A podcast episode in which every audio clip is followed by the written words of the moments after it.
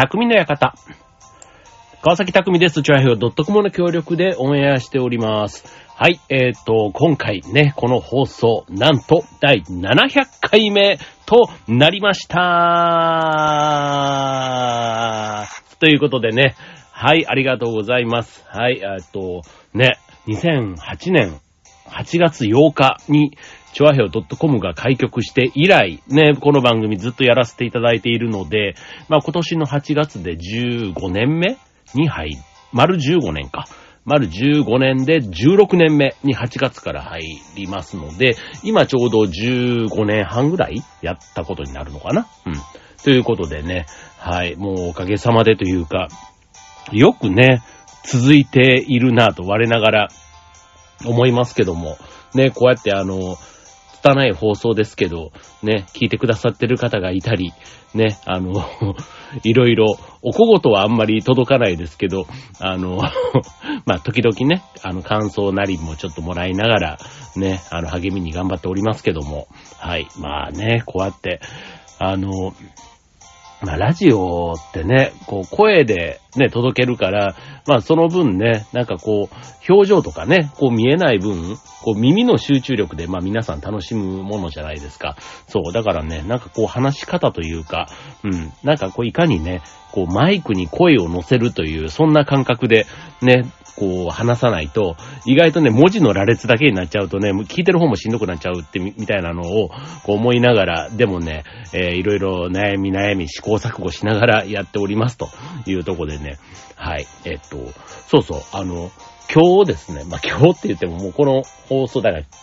される、まあ、前の日ですよ。ね。あ昨日って言った方がいいのかな。あの、は、久しぶりにですね、はい、あの、他局の番組にちょっとゲストで呼ばれまして、はい。で、こちらも、あの、今僕がやってるそのパラレルキャリアというね、まあ、その分野について話をするということで呼んでいただいて、はい、30分ほどね、あの話をしてきたんですけども、はい、なんかね、こう、ラジオでね、こうやって普段喋っているから、さぞね、喋り慣れてるだろうと皆さんは思われるかもしれないんですけど、意外とね、これラジオって、あの、僕なんかこれ今一人の自分の番組でやってるからこうやって喋ってますけど、例えばここにゲストがいた時にね、ゲストが来ましたってなるとね、ゲストに対してこう質問をしながらやる番組って、僕結構難しいなって思うんですよ。だからそういう番組をやってる人からすると、一人で喋る番組なんか絶対大変だって言われたりもするんですけど、これはね、もうね、なんか向き不向きながきっとあるんだろうななんて思ってて、で、今回は自分がパーソナリティというよりはゲストとして呼ばれる側だから、今度質問をされる側じゃないですか。ね、これはこれで、また、その、なんていうの、番組の尺とか、ね、どんなペースで、こう、ね、進行を進めていったらいいかをあんまり理解しないまんま、聞かれたことに、まあ答えるですけど、ね、当然あの、好きにずっと喋ってたらいいわけじゃないし、ね、なんかそのあたりのペース配分がね、なんかこう自分の中で見えないのがすごく不安で、そう、あ結構なんか、呼ばれて喋る方も、ね、意外と楽じゃないんだな、なんていうのをね、なんかその立場になってみて改めて知ったみたいな、今日はそんな機会でしたけども。はい。まあちょっと聞いていただいて皆さんね、ありがとうございました。あの、アーカイブというかね、なんかそういうのも、えっと、今回のラジオ局は生放送だったんですけど、あの、YouTube の生配信もやっていて、そ、だから動画もね、公開してるんですよね。はい。なので、あの、そのアーカイブなんかも見れるというとこで、はい。まあちょっと興味がある方はね、えっ、と、はい、ご覧いただければと思うんですけど、はい。えーで、えーはい。で、今日のテーマ。ね、あの、700回記念ということですから、ね、じゃあスペシャルな何かをお届けした方がいいかななんて思いつつ、改めてね、まあいつものね、まあでもテーマを決めて話をしていきたいなと思うんですけど、あの、僕今週末、えっと、18日で、えっと、まあ、52歳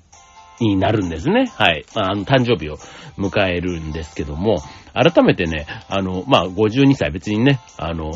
あっという間にね、40代は終わったなとかね、思ってたらもう50歳もね、こうやってね、どんどんどんどん過ぎていっちゃうんだろうななんて思うんですけど、あの、50代っていうのもね、また一つね、いろいろあの、考える節目の年というふうに言われています。で、あの、50代で感じること。ね、50の次々60じゃないですか。だからね、なんかこう、いよいよね、なんか人生の折り返しというか、なんかいろいろね、こう、例えば、結婚して、ね、子供がいる方だったりすると、50代でちょっと子育てが落ち着いてきたりとか、一方で親の介護が始まったりとか、ね、あと自分の体調の変化とか、なんかそういうね、変化に気づくことが多いのが、まあ50代と言われています。まあ、それでね、変化が多いからその分気づくことが多いということで、まあ50年も生きてきてね、こんなことあんまり考えたことなかったとか、初めてね、体験するなんていうのがね、意外と多いのも50代と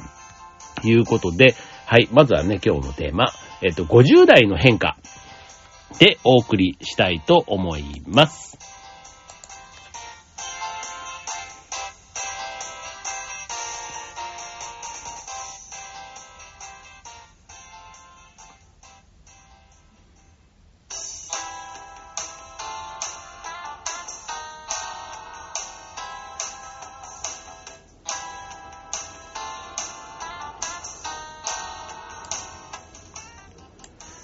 はい、ということで今日のテーマは、えっと、50代で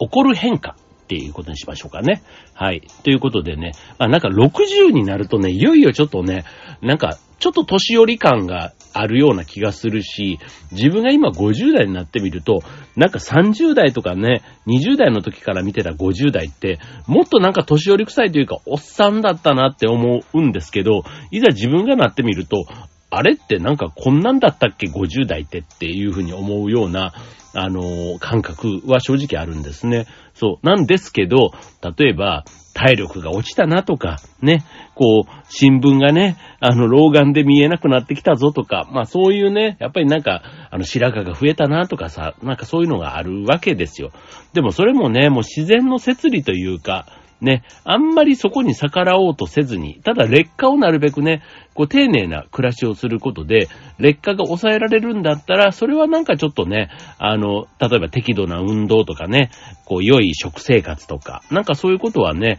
意識してやれることはね、あの、ちょっと考えてもいい年なのかな、なんていうふうにも思います。はい。で、えっ、と、まあ、50代にならないとね、わからなかったことっていうのもね、意外とあると思います。なんか、ね、なんか40代の頃とかは、ね、まだまだ老後のことなんで先の話だろうなんて思ってたりするんですけど、50代になると急にね、自分の老後だけじゃなくて、親とかね、ね、親の介護がどうだとか、ね、子供が自立してお金がいるとかね、なんかそういうこともね、意外と50代ってまたちょっと次の、ね、こう子供が自立したって言ってもね、まあまだまだね、今度孫ができてとかね、なんかそういうね、なんかお金のこう、かかる時期みたいなのが、うん、教育、自分の子供の教育のあれが一段落したと思えば、ね、次なんかこう、病、ね、病院だ、ね、介護だ、なんだってね、なんかそういうのもあったりして、ね、こう、子育て終了と同時になんか別のものが始まるみたいな。ね。でもなんかそれが必ずしも明るい話題ばかりではないみたいなのがね、ちょっと50代っていうね。でもね、あの、経験値がやっぱりある50代だから、意外とね、何が起こっても動揺しないというか、なんかそういう落ち着き、安定感みたいなものも出てくるのが50代なのかな、なんていうふうに思います。はい。ということで、えー、50代になってみないとまあわからないというところはもちろんあるんですが、まあ60代にもね、当然変化はある中で、そこへの備えなんかをやるのもまあこの50代なのかなっていうふうに思います。はい。なので、まあ今日はね、えー、と話するのはちょっと50代あるあるみたいなところもね、ちょっと取り上げながら話をしたいと思うんですけども、はい。まず、えー、一つ目。まあ変化ということでね、えー、とにかく、えー、健康が第一だと実感すると。あ、まあ、こう、分かったこと、うーん、そうだね。うん。あの、50代になって実感したことっていう、ちょっとそんな内容をね、先にちょっと話していきましょうか。はい。ということで、えー、健康が第一。ね、これをね、まあ50代になるとより実感するようになったということで、まあ例えば、ね、無理が効かなくなったとか、ね、あと女性だったらね、なんかその、ホル、なんだ、更年期みたいなね。なんかああいうので、こう、ホルモンバランスが崩れてとかね。なんかそういう話も聞きます。はい。で、特に寝不足になったりすると、それがね、すごい、こう、悪連鎖、ね、悪い連鎖を起こして、どんどんどんどんね、なんか、負の方に走っていきがち、ね、頭も体もスッキリしないなんていうことがありますので、まあ、睡眠の確保、とにかく大事だし、あとは一日の始まりは朝と言いますけども、これね、朝を快適に過ごすためには、実は前の日の夜の睡眠がとても大事。要は寝つきのね、あの、タイミング。だ変な、あの、前の日の夕方とかに寝ちゃって、夜ね、なんか急に眠れなくなってみたいになっちゃうと、その日の夜の睡眠はすごく質が悪くなってしまうということで、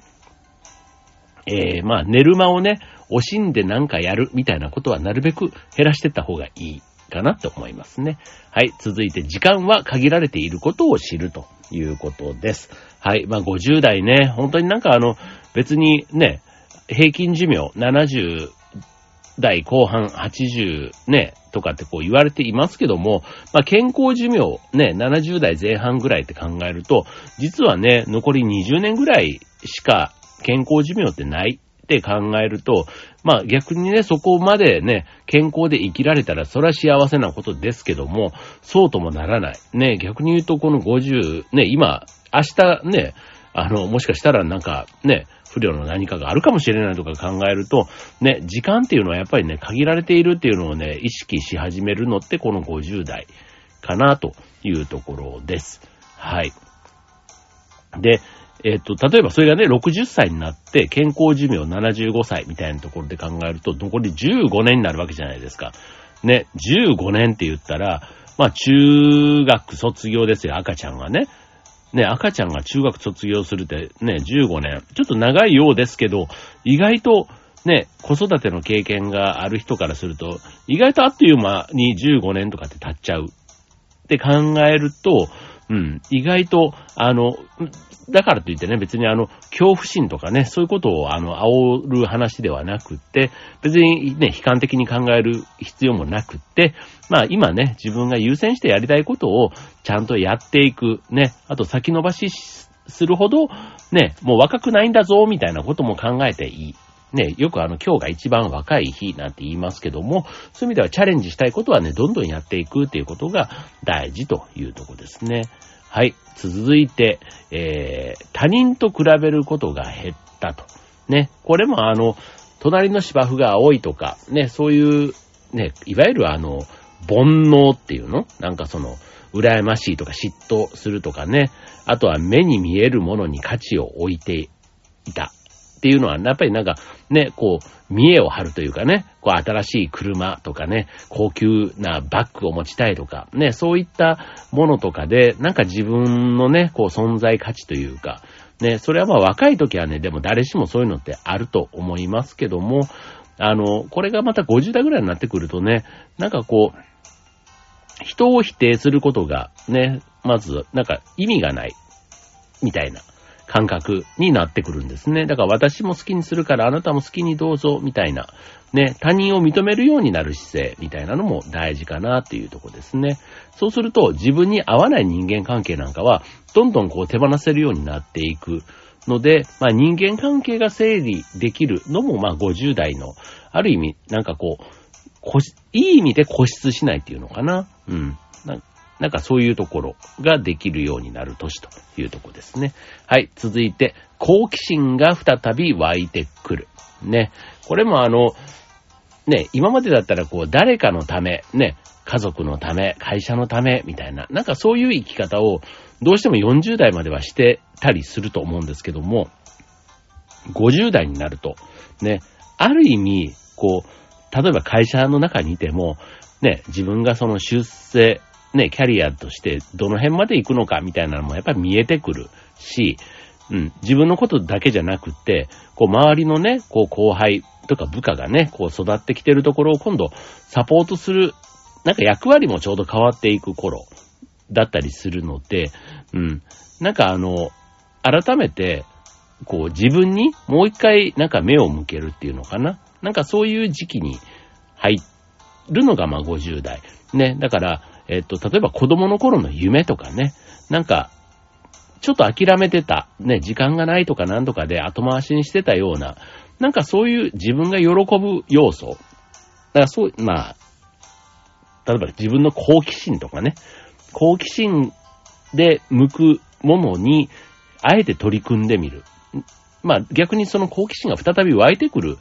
のがこの年代だって考えてみると、その、まあ子供の頃の夢っていうのかな。うん。なんか、例えば今ね、リスキリング、学び直しみたいな言葉もありますけども、ね、子供の頃の勉強ってやっぱりなんかやらされ感があったけど、大人になってから興味をね、持ったことっていうのは、意外と意欲的に取り組めたりもする。うん。なんかそういったところに行動を移せる人は、やっぱりなんか生き生きと若々しくね、過ごせてるんじゃないかななんて自分の周りを見てると思うんですよね。はい。なので、そんなね、なんか50代から6ね、しかも60代以降に、そういう活動なりを、こうちゃんとね、定着させるには、やっぱり準備期間も含めて50代のうちから動き始めてないと、急に60になって始めるってなったとしても、こう自分の行動力もそうだし、仲間を作ったりするのもね、やっぱりその10年前からやるのと、ね、10年後にやるのとじゃだいぶ差があるって考えると、なんか今のうちからね、やれることをやった方がいいんじゃないかな、なんていうふうに思います。はい。まあでもね、結果的にそういうことをやると、脳も活性化されて、ね、あの、なんか、心も体もいい状態で10年間をね、維持できること考えたら、まあ、このね、新しいことへのチャレンジなんていう、そう刺激を受けるのも、まあ、年が若いうち、今が一番若い時だからこそ、そういう刺激をどんどん吸収していくといいんじゃないかなというとこですね。はい、続いて、親のありがたみがわかる。ね、こういうのも50代のね、えー、まあ、あの、んなんだろう。まあ、親への見方っていうのかな。まあ、10代とかね、自分が子供の立場で見てた親と、ね、いざ自分が大人になって、その老人との方に入っていってる親って、ちょっと見え方がやっぱり違うと思うんですよね。そう。で、当然ね、あの、すべてがね、こう、もう愛されて愛されて、ね、もう絶対的に親は素敵って思う人もいれば、なんか親に対してね、多少のちょっとなんか、あの悪いイメージもね、ある人もね、家庭によってはあるような気はするんですけども、ただ、50年までね、ある意味健康に生きてこれたって考えたら、良くも悪くも親の影響って多分受けてるはずだし、ね、結果今がもし幸せなんだとすると、それはそのね、親のやっぱりなんか影響を受けながらも、結果そっちの方に導いてくれたっていうふうに考えてもいいのかななんて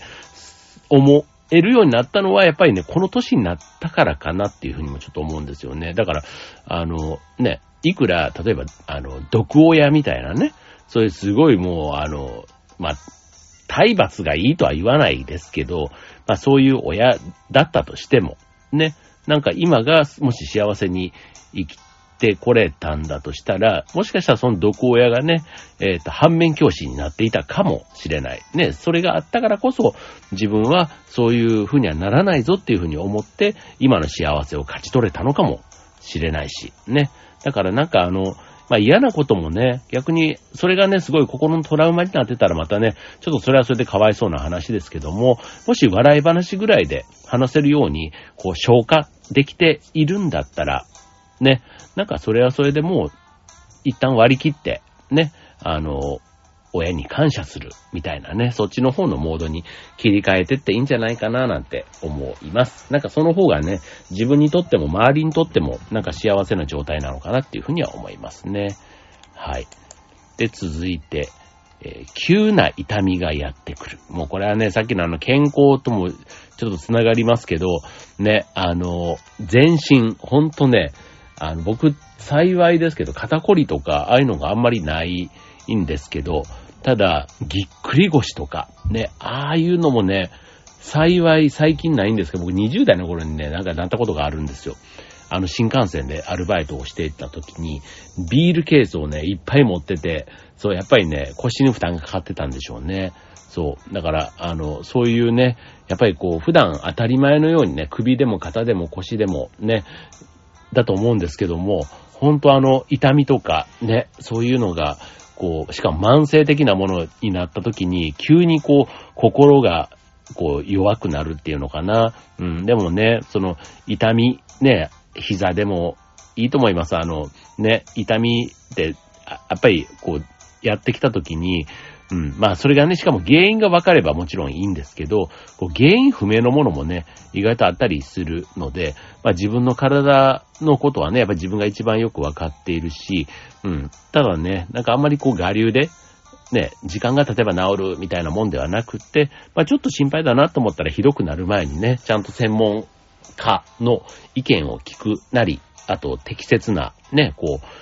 フォローっていうのかな？うん、体のケアなりをね、やる必要はあるのかななんて思いますね。はい。ということで、えー、まあ結局ね、えっ、ー、と、まあ、50代を楽しく生きるかつま、つまらなくするかというのはもう自分次第というのはもうこれどの世代でもそうなんですけども、ただ変化がやっぱりね、多いという意味で言えば、うん、ちょっとね、30代、40代よりは、また50代、ちょっと違う意味の変化、ね、人生の中で初めてやるね、変化も多い年代なのかなっていうふうに思います。特にね、この親の介護とかね、あと子供はね、今、まあ少ない中でも、あの、少なくなっていても、その少ない子供に対してかけるお金の額ってやっぱりすごく増えている。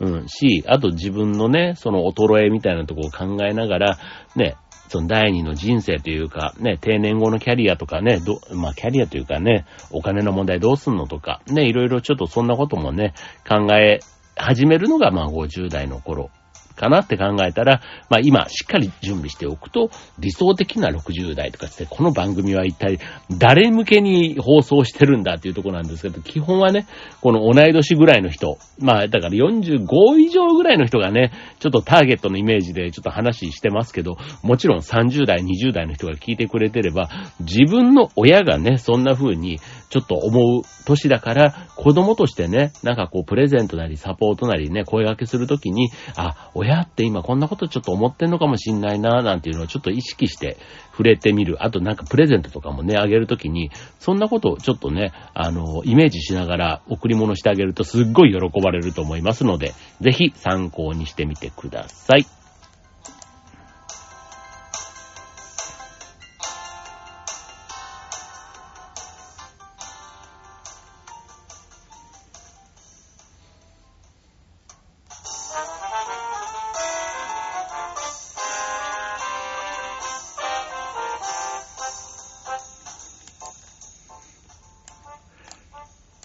ということで、今日の放送は第700回目の放送ということでね、まあ、特になんか、あの、目新しいスペシャル企画とかね、すごい発表とかも特にせずにだったんですけど、はい。まあ、でもね、あの、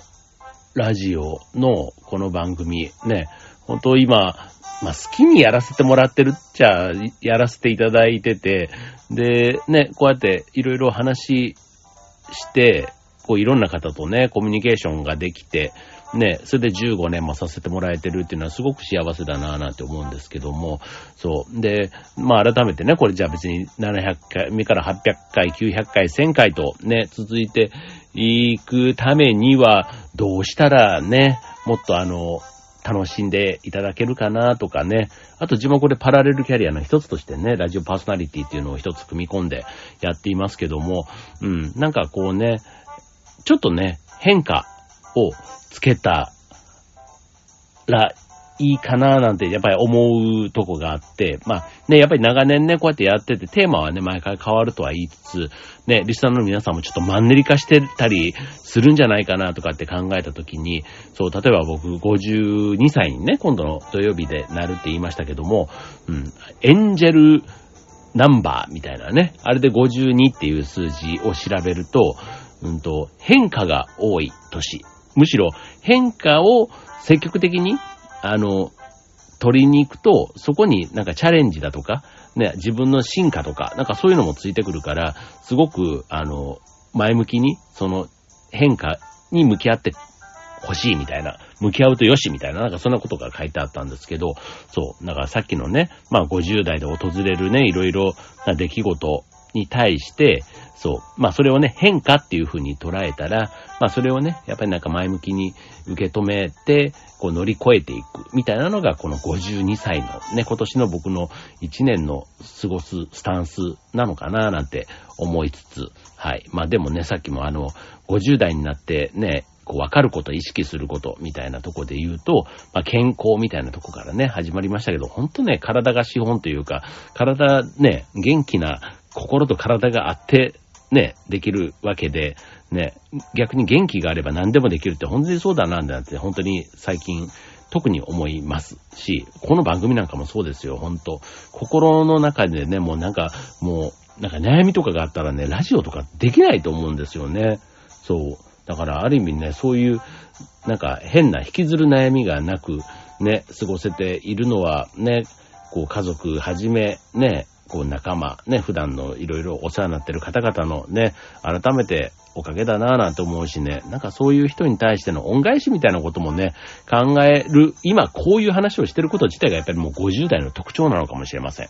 はい。まあでもね、いいです。はい。僕はそういう、なんかそっちの方が、こう、気持ちよく生きれそうな気がしますよね。うん。なんか自分のね、欲のためにガシガシっていうのもまあ、それは悪くないですけど、ね、なんか誰かのためになるみたいなことをね、ちょっと純粋に、真摯にね、こう取り組んでみたいななんていうのも、うん。まあ、そういう方が、なんか得があるというか、ね、得って別に損得の方じゃなくてね、こう人徳の徳ね、徳がある生き方なのかななんていうのも思ったりします。はい。ということでね、あのー、今日はね、700回、まあ、記念の回ではあるんですけど、改めてね、こう聞いてくださってるリスナーの皆さんに感謝の気持ちを込めて、ね、えー、今日はお届けいたしました。はい。ということで、えっ、ー、と、来週701回目以降もね、引き続き匠の館元気にお届けしたいと思いますので、これからもどうぞよろしくお願いいたします。はい。ということで、今週の匠の館、ここまで。バイバーイ。